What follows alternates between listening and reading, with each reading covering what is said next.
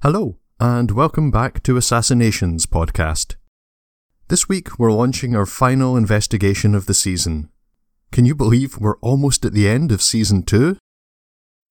Over the last few months, we've explored the dark world of espionage and investigated assassinations, confirmed, alleged, and attempted, from China, Russia, Bulgaria, Egypt, Poland, the United States, and Great Britain. We've travelled in the company of spies through the First and Second World Wars, the Israeli Arab conflict, the Cold War, and beyond. I've really enjoyed digging into these cases, and I'm proud to say that I think we've been able to uncover some new details, and, in some cases, we've reinterpreted known evidence in a new and exciting way. I'm now starting to plan for season 3. I have a lot of ideas for future seasons, but I'm excited to let you know that I think I've decided what direction I want to take for next season. I'm still firming things up, but I should be able to announce the topic of our next season soon. For now, suffice it to say that season 3 will look at contemporary assassinations that have troubling implications for the world we live in. And now we come right up to date with an apparent assassination attempt against the ex Russian spy and MI6 agent Sergei Skripal. A colonel in the Russian Military Intelligence Directorate, more commonly known as the GRU, Skripal betrayed his country to work as a British double agent during the 1990s. After years spying for the British, for which he was very well paid, Skripal was caught by his Russian bosses Imprisoned in 2006, he was sent to Britain in 2010 as part of a spy swap. He seemed to be living a quiet life in a pretty corner of England until, in March 2018, a terrible and bizarre fate befell him. With his daughter, Yulia, he was seemingly poisoned with a nerve agent. And so we delve into the case of Sergei Skripal and the poisoned perfume.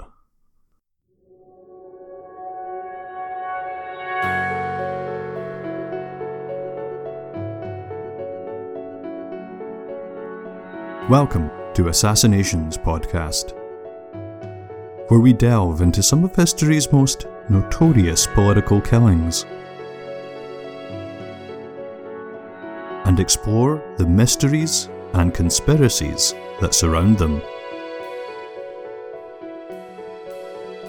Time and again, assassins have wielded the blade, the poison vial, the bullet, and the bomb to shape the course of history.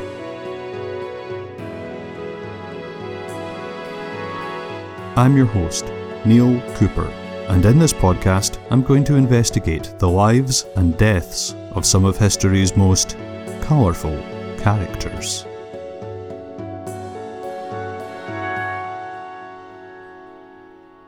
On the afternoon of the 4th of March 2018, Sergei Skripal and his daughter Yulia were sitting on a bench on a quiet street in the historic and picturesque city of Salisbury.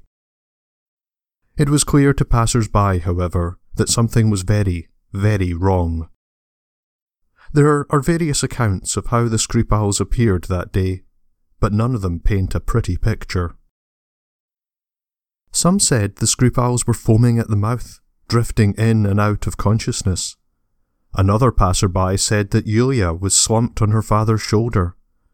It just looked like she was asleep or passed out.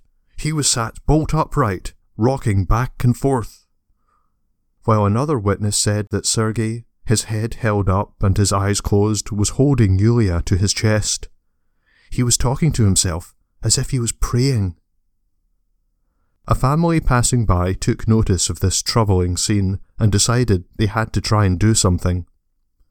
One of them, a 16 year old girl named Abigail McCourt, rushed over to help.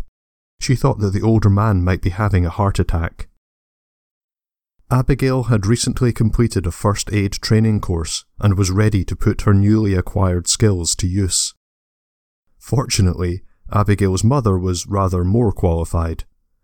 Colonel Alison McCourt was the chief nursing officer of the British Army. She followed her daughter and quickly made an assessment of the situation. Colonel McCourt and Abigail provided first aid while an ambulance was called. The time was 4:15 p.m. Police and paramedics were on the scene within minutes. The Skripals were soon whisked away to hospital, while police cordoned off the area. Various things about their state and behaviour indicated that they might have overdosed on some drug. They weren't totally lucid, they were foaming at the mouth, they had difficulty moving, and one or both of the Skripals had vomited. Firefighters in protective hazmat suits were called in to clean the area, a common procedure in such a situation. The use of protective clothing when dealing with human waste and fluids, especially where there is a suspicion that an unknown drug might be involved, is quite standard. When Sergei and Yulia Skripal were admitted to Salisbury District Hospital at 5:15 p.m., Doctors also thought they might be dealing with two cases of opioid overdose. It did seem a bit incongruous. A 66 year old man and a 33 year old woman, both well dressed, both incapacitated at the same time, sitting on a bench in the middle of town.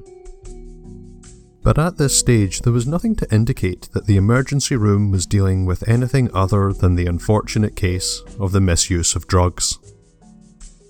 The synthetic opioid fentanyl was suspected. The symptoms broadly fit, and there had been other recent cases of fentanyl overdoses. It soon became clear, however, that this was not just another drug overdose, for it wouldn't be long before another person, this time a police officer, was admitted to Salisbury District Hospital with similar symptoms. Detective Sergeant Nick Bailey had been part of a police team sent to investigate the home of Sergei Skripal on the evening of March 4th. As would have been normal in any case when there was suspicion that an unknown narcotic might be present, perhaps in abundance, DS Bailey and other officers entered the property wearing specialist protective clothing. Not long after exiting the house, Bailey started to feel very ill the following day, March 5th, he took himself to Salisbury District Hospital. D.S. Bailey's circumstances and symptoms set alarm bells ringing among the medical staff. There was now evidence that they might be dealing with a serious contamination rather than a problem with a one off ingestion of some drug. And that contamination might very well be concentrated in an ordinary suburban home of a very unusual denizen of Salisbury. Around this time, medical staff at the hospital were informed by government authorities that they might be dealing with a substance far more exotic than fentanyl. Experts from the nearby Porton Down Chemical and Biological Warfare Centre stepped in to report that a weapons grade agent might have been used. These experts worked with doctors to make an assessment that all three patients, the Skripals and Sergeant Bailey were suffering from poisoning from some form of nerve agent. Meanwhile, teams of specially trained soldiers, marines, police officers, and public health workers started to cordon off and meticulously examine several areas of Salisbury. The rapid involvement of personnel from Porton Down, the UK government's top secret biochemical research centre, indicates that the authorities were alive to the fact that Sergei Skripal might be the target of a plot to poison him, perhaps due to his espionage work. While the British media went into overdrive, speculating as to what might have happened, and already pointing the finger at the Putin administration in Russia, medical care for the Skripals and D.S. Bailey continued at Salisbury Hospital. On the 6th of March, Britain's National Counter-Terrorism Command, based in London, took over the investigation from the local police in Wiltshire. It was revealed that Sergei and Yulia had dined at a pizzeria and gone for a drink at a pub in the city centre just before they were discovered slouched on the bench. The two businesses and the area around the bench were sealed off with plastic sheeting and placed under guard. Naturally, there were concerns among many people in Salisbury that they too might have been contaminated. British authorities were at pains to reassure the public that there was very little risk to their health. merely suggesting that people who were concerned should make sure to thoroughly wash any clothes that they thought might be tainted with the as yet unknown toxin. This advice seemed very odd to a lot of people in Salisbury and around the country. On the one hand, the public was being told there had been a terrible poisoning with an unidentified but highly toxic substance. It had sent three people to hospital, and now hundreds of troops, cops, and medics in hazmat suits were all over town. But on the other hand, the government was pretty much saying, nothing to see here, just get on with your lives. In the tense atmosphere, no one, including the British government, seemed to have much of a clue as to what was going on. The only narrative that was being put forward with any consistency was that the Skripals were Russians, that Sergei had once been a Russian intelligence officer, and that, despite the lack of any evidence at this point, the hand of Putin might be involved. On March 12th, the Prime Minister, Theresa May, announced to Parliament that the investigators had identified a nerve agent called a Novichok. She declared that Novichok had been developed by the Soviet Union, and she claimed that the incident in Salisbury had to have been connected to Russia. Amid a febrile media atmosphere, the Prime Minister demanded an explanation from the Russian government. Two days later, May stated more concretely that Russia was responsible for the poisoning of Sergei and Yulia Skripal. The British government then publicly accused the Russian government of attempted murder. May announced a series of punitive measures against Russia, including the expulsion of diplomats the British government expelled 23 Russians from the embassy in London, said to be spies working undercover. The Kremlin denied any responsibility in the poisoning of the Skripals. The Russian Foreign Minister, Sergei Lavrov, requested that British authorities share any evidence they possessed, so that Russian authorities could investigate if there was any connection with people in Russia. But the British refused to share any evidence. Amid growing tensions between London and Moscow, the Russian government complained that its diplomats were being denied access to Sergei and Yulia. Sergei holds dual Russian and British citizenship, while Yulia is a Russian citizen. She lived in Moscow and was visiting her father for two weeks, having arrived on March 3rd, the day before the alleged Novichok poisoning. The Russians insisted that the British government's refusal to allow them access to Russian citizens was a breach of international and domestic law regarding consular access. The British government responded by saying that, while it would consider the Russian request, the Skripals did not want to meet with any Russian embassy staff. Victoria Skripal, the cousin of Yulia, applied for a visa to travel from Russia to the UK to visit her relatives in hospital but the British government denied this request as well. Detective Sergeant Bailey remained in Salisbury District Hospital for two weeks before being discharged. He subsequently went off the radar for several months before returning to work later in 2018. The Skripals remained in hospital, with little information as to their status, until, after three weeks, the public was informed that Yulia had regained consciousness but was still in a critical condition. Yulia was discharged on the 9th of April 2018, immediately going into protective custody. Again, the Russian government strongly requested that embassy staff be allowed to see Yulia. The Russian foreign minister stated that this was a perfectly normal request and that it was a breach of diplomatic relations to deny Russian embassy staff access to a Russian citizen in British custody, protective or not and, again, the British refused the Kremlin's request. Sergei remained in a critical condition for another five weeks. He was eventually discharged from hospital on the 18th of May 2018. Like Yulia, he was spirited away into some form of hiding. After months incommunicado, on the 23rd of May, the world finally got to hear from one of the Skripals. Yulia issued a press statement and a brief video released to the Reuters news agency. In it, Yulia stated she was lucky to be alive after the poisoning and thanked the staff at the Salisbury hospital. She described her treatment as having been extremely painful and that she had a scar on her neck from the tracheotomy. Yulia said she hoped that someday she would return to Russia, thanking staff at the Russian embassy for their offer of assistance. However, Yulia added that she and her father were not ready to take any help from the Russian government. This brief message was the last time that anyone, including their family in Russia, has heard from either of the Skripals.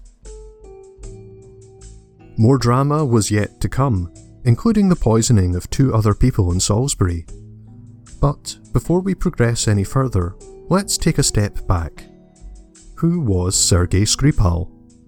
Well, he was born in the Kaliningrad region of Russia in 1951. In the early 70s, Skripal completed a course in an engineering school before going on to study at the Military Engineering Academy in Moscow.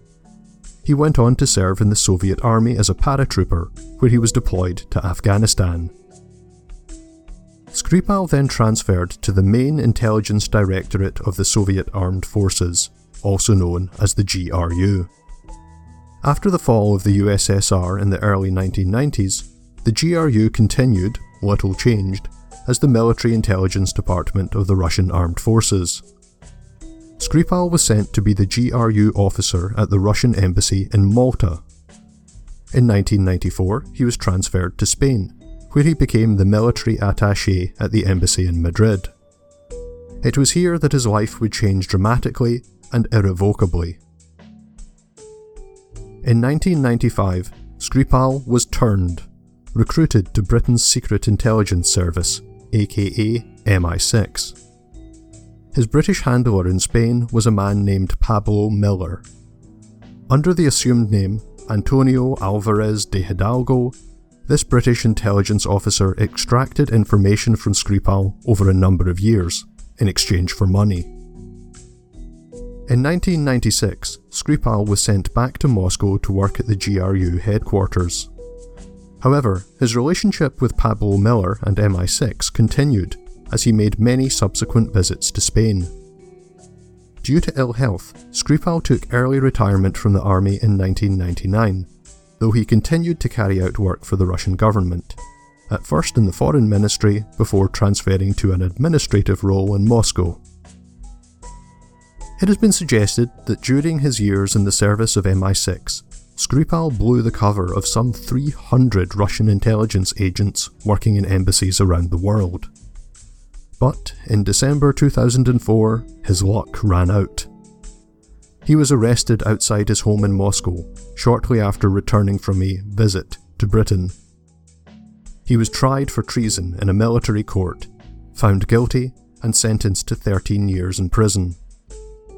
The sentence was actually much lighter than he might have expected a sign that he had cooperated with the Russian authorities, I assume by giving them information about his relationship with Pablo Miller and MI6.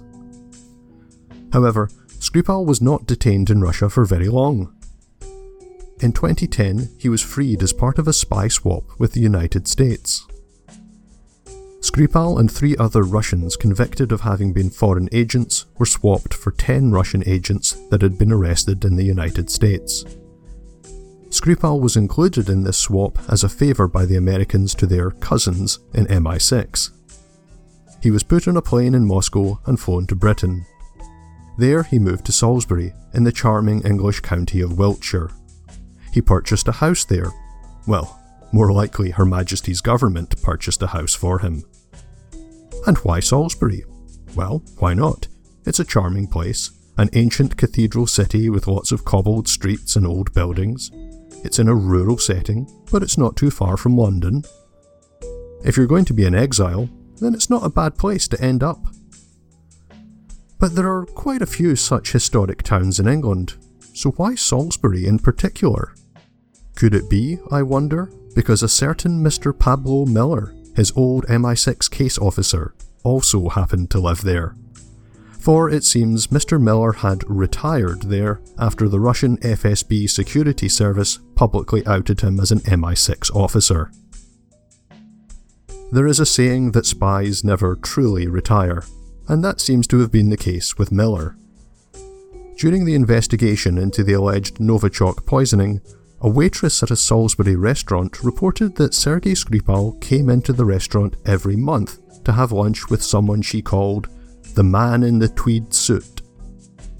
When a curious journalist showed her a few pictures of people who Skripal might have known from his days in the spying game, the waitress picked out the photo of Pablo Miller. Next week, we're going to look at Miller and other MI6 personnel who have a connection to Skripal. But for now, suffice it to say, it appears that Sergei had an ongoing relationship with British intelligence. Which implies that, far from being the ex spy that the British media usually referred to him as, Skripal was still an active participant in the game. There are other signs that Sergei remained in contact with fellow Russians from the world of espionage and private security work, and that he travelled extensively across Eastern Europe and parts of the former Soviet Union. There are even reports that he worked with Spanish prosecutors investigating Russian organised crime in Spain, this is the same investigation that Alexander Litvinenko was engaged in at the time of his death by poisoning in 2006. By the way, we have a mini episode about Litvinenko and the Russian mafia in Spain, which is available on our Patreon page. Anyway, Yulia Skripal came to live in Britain with her father in 2010. She lived with him for about four years before moving back home to Russia. She occasionally travelled to Salisbury to visit her father, and there appeared to be nothing exceptional about her trip to England in March 2018. Sergei and Yulia had already been through a lot in recent years, aside from the high drama of his espionage work. Sergei's wife, Yulia's mother, died after a struggle with cancer in 2012. Then Sergei's son, Yulia's brother, died in St. Petersburg, Russia in 2017. I've seen conflicting reports as to his cause of death, but it seems he either died of liver failure or in a car crash. And then the Skripals narrowly avoided further tragedy on the streets of Salisbury, surviving their apparent encounter with the incredibly deadly poison called Novichok. But two other people in Salisbury were less lucky. In the summer of 2018, a couple out for a walk in the park would make a strange but fateful decision that would cost one of them her life. We'll take a quick break now, and when we come back, we will look into the fate of the next alleged victims of Novichok Dawn Sturgess and Charlie Rowley. And we'll ask what is Novichok? Where does it come from? Why is it so dangerous to those who might come into contact with it? And how was it that this rare and deadly toxin spread across a quiet corner of England? We'll be right back. For the last couple of episodes, I've been bigging up our listener survey, and I want to take a minute to say thank you for everyone who took the time to visit our website and fill it out. One of our goals for 2019 is to try and turn Assassinations podcast into our real job, and finding out more about you, our listeners, helps inform how we move forward in doing that. If you haven't had the chance to take our survey, you'll find it linked at the top of our website. Just go to assassinationspodcast.com and click Survey at the top of the page. Thanks again for all your support with this. It really does mean a lot. Now, back to the show. So, what is Novichok, and where does it come from? Well, it's not just one toxin. Rather, it's a name that was given by a Russian scientist to a family of nerve agents that were developed by the Soviet Union during the Cold War. Little is known about the impact of these toxins on the human body, as they were never deployed by the Soviet military. However, in theory, these are exceptionally dangerous substances. Novichok might be used in order to cause, among other potential symptoms, respiratory and cardiac arrest, and flooding of the lungs in the intended victim. The UK government claimed that the Novichok agent used in the poisoning of Sergei and Yulia Skripal must therefore have come from Russia.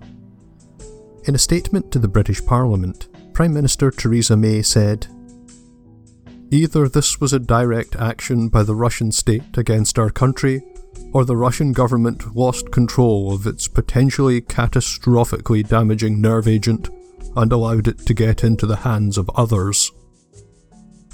British Foreign Secretary Boris Johnson then stated that government scientists had proved beyond doubt that the toxin used to poison the Skripals was of Russian origin. Asked by a journalist how he managed to know so definitively that Russia had to have been responsible, Johnson replied, When I look at the evidence, the people from Porton Down, the laboratory, they were absolutely categorical. I mean, I asked the guy myself. I said, Are you sure? And he said, There's no doubt. And so we, well, we have very little alternative but to take the action that we have taken against Russia. Unfortunately for Mr. Johnson, his assertion elicited a contradictory public response from Gary Aitkenhead, the chief executive of Porton Down. The head of Britain's Biological and Chemical Weapons Laboratory stated We were able to identify it as Novichok, to identify that it was military grade nerve agent. We have not identified the precise source, but we have provided the scientific info to the government which has then been used with a number of other sources to piece together the conclusions. In a not so subtle rebuke to Boris Johnson and the UK government, Aitkenhead added, It is our job to provide the scientific evidence of what this particular nerve agent is, but it is not our job to say where it was manufactured. Ouch. The British claim that a Novichok was used in Salisbury was later confirmed by analysis carried out by the Organisation for the Prohibition of Chemical Weapons. However, this organisation could not determine where the nerve agent might have come from either. If we are to believe the British government, it's a sure thing that the nerve agent seemingly used to poison the Skripals must have come from Russia. But the truth might be rather more complex. Actually, the chemical composition of the family of nerve agents known as Novichoks is no great Russian secret. A number of national biochemical laboratories around the world have developed Novichoks since the 1990s. For example, under an international agreement, Iranian scientists synthesized these agents that were then used for analysis by the Organization for the Prohibition of Chemical Weapons. The information from this study is contained in a database that can be accessed by all signatories to international chemical weapons treaties. Scientists from Germany, Sweden, and the United States are all on record as having developed, studied, or utilised Novichok agents. And one can assume that the British scientists at Porton Down also knew about Novichoks and may have already developed samples as they were very quickly able to identify the toxic substance in Salisbury. There are some claims that these nerve agents, as well as other very dangerous materials, including nuclear weapons, went walkabout during the collapse of the Soviet Union in the 1990s. We heard, for example, in our episode on Alexander Litvinenko, that there may have been an incomplete nuclear suitcase bomb offered for sale on the illegal arms market in the early 2000s, a weapon that might have been pilfered from the ex Soviet arsenal in the early 1990s. However, the main Soviet facility that developed the family of Novichoks was closed down years before, under international observation. The Soviet Chemical Research Institute was located in the Uzbek Soviet Socialist Republic, Britain's former ambassador to Uzbekistan, a man named Craig Murray, has stated that he visited the newly decommissioned facility in 2002. He pointed out that it was the United States government that had been in charge of decommissioning the facility and removing materials back to America for analysis and disposal. Craig Murray also said that there were other places in the former USSR where chemical weapons might have been developed and stored, perhaps even to this day in particular, Ukraine. Others have said that Mr. Murray's claim that the Uzbek facility was the main place that Novichoks were developed and stored might not be correct. One chemical weapons expert, a former British Army officer, has insisted that Novichoks were only developed in the Russian Federal Socialist Republic during the Soviet era, and not in any of the other republics of the USSR. Regardless, I think it's fair to say that the Novichok cat is well and truly out of the proverbial bag, and that this particularly unpleasant family of toxins can now be made by many state and perhaps also non state actors. Prior to the Salisbury incident, there isn't any evidence of a Novichok agent having been used to kill anyone. So, not much is practically known about its effects on the human body. Nor, therefore, is much of anything known about how to treat someone who's been so poisoned. It's a minor miracle, then, that Yulia and Sergei Skripal survived. Unfortunately, a few months after the Skripals were found in the streets of Salisbury, two more people were seemingly poisoned with the same substance. On June 30th, 2018, Charlie Rowley and Dawn Sturgess were rushed to Salisbury District Hospital. Ms. Sturgess had collapsed at her home in the village of Amesbury, just outside Salisbury, while her housemate, Mr. Rowley, was feeling very unwell. Their strange symptoms quickly led medics to believe that they might have been struck by the same nerve agent as the Skripals. The pair received medical care from doctors as well as experts from Porton Down who had assisted in the treatment of Yulia and Sergei. Sadly, on the 8th of July, Miss Sturgess passed away after doctors made the decision to switch off her life support. Two days later, Mr. Rowley regained consciousness, and the following day his condition was reassessed from critical to serious but stable. Police began to question Rowley about what might have happened to them. The cause of their illness seemed clear Novichok. But how had they come to be exposed to it? That was a mystery. After the Skripal incident, police and chemical weapons specialists had meticulously combed over the area in and around Salisbury in one of the biggest public health operations in British history, searching for any signs of the highly toxic substance. But apart from Sergei Skripal's home, the city of Salisbury and the surrounding district appeared to be free from any signs of Novichok contamination. Rowley told quite a remarkable story about how he seemingly came into contact with the nerve agent. Apparently, he and Sturgess had been walking in a park in Salisbury when he spotted a small box that appeared to contain a bottle of Nina Ricci perfume lying on the ground. He picked it up and took it home. Nine days later, Rowley said he opened the box with a kitchen knife as it was still wrapped in cellophane and took out the bottle inside. The bottle had its cap on, with a separate atomizer included in the box. He inserted the spray attachment and presented the bottle to Sturgess as a gift. She sprayed some on her wrists. Rowley said he got some of the liquid on his hands when he inserted the atomizer. He recalled that Sturgess started to feel unwell within 15 minutes of applying what they supposed to be Nina Ricci perfume. The death of Sturgess and the serious poisoning of Rowley were greeted with further shock and outrage by the British media and politicians. Here it seemed two totally innocent bystanders had become the victims of Novichok poisoning.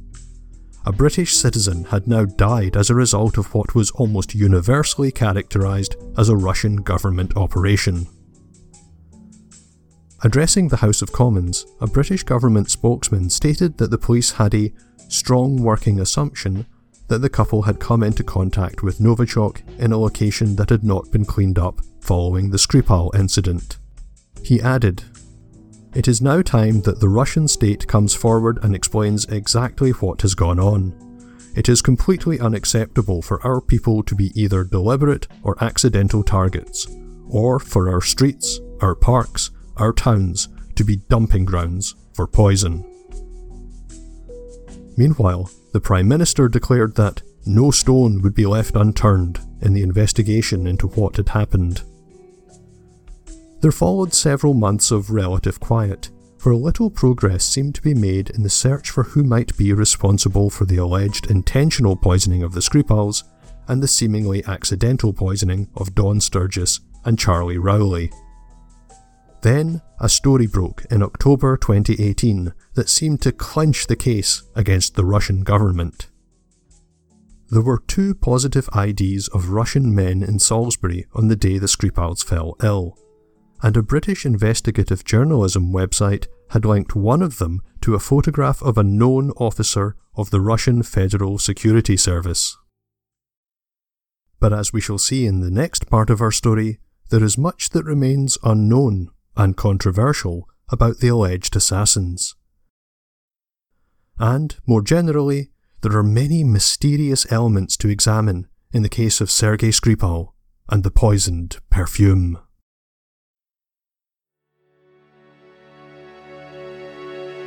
Thank you so much for tuning in to this episode of Assassinations Podcast.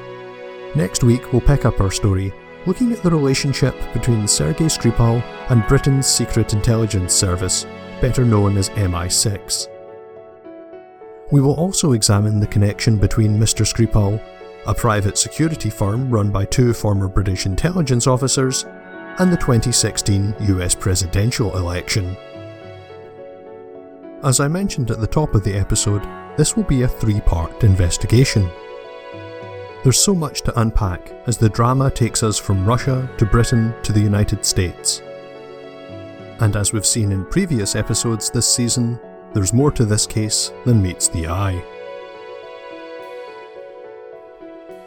This episode was researched and written by me, Neil Cooper. Sound editing and design are by Lindsay Morse. Our theme music was created by Graham Ronald. You can follow us on Twitter at AssassinsPod. To learn more about the people featured in today's episode, visit our website, assassinationspodcast.com.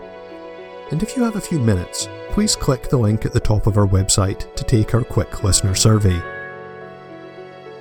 Before I sign off, I'd like to ask for your help in spreading the word about us. As an independent show, we rely almost exclusively on word of mouth to help us grow. If you have a friend who'd love our unique blend of history and storytelling, please send them a text with a link to our website, assassinationspodcast.com.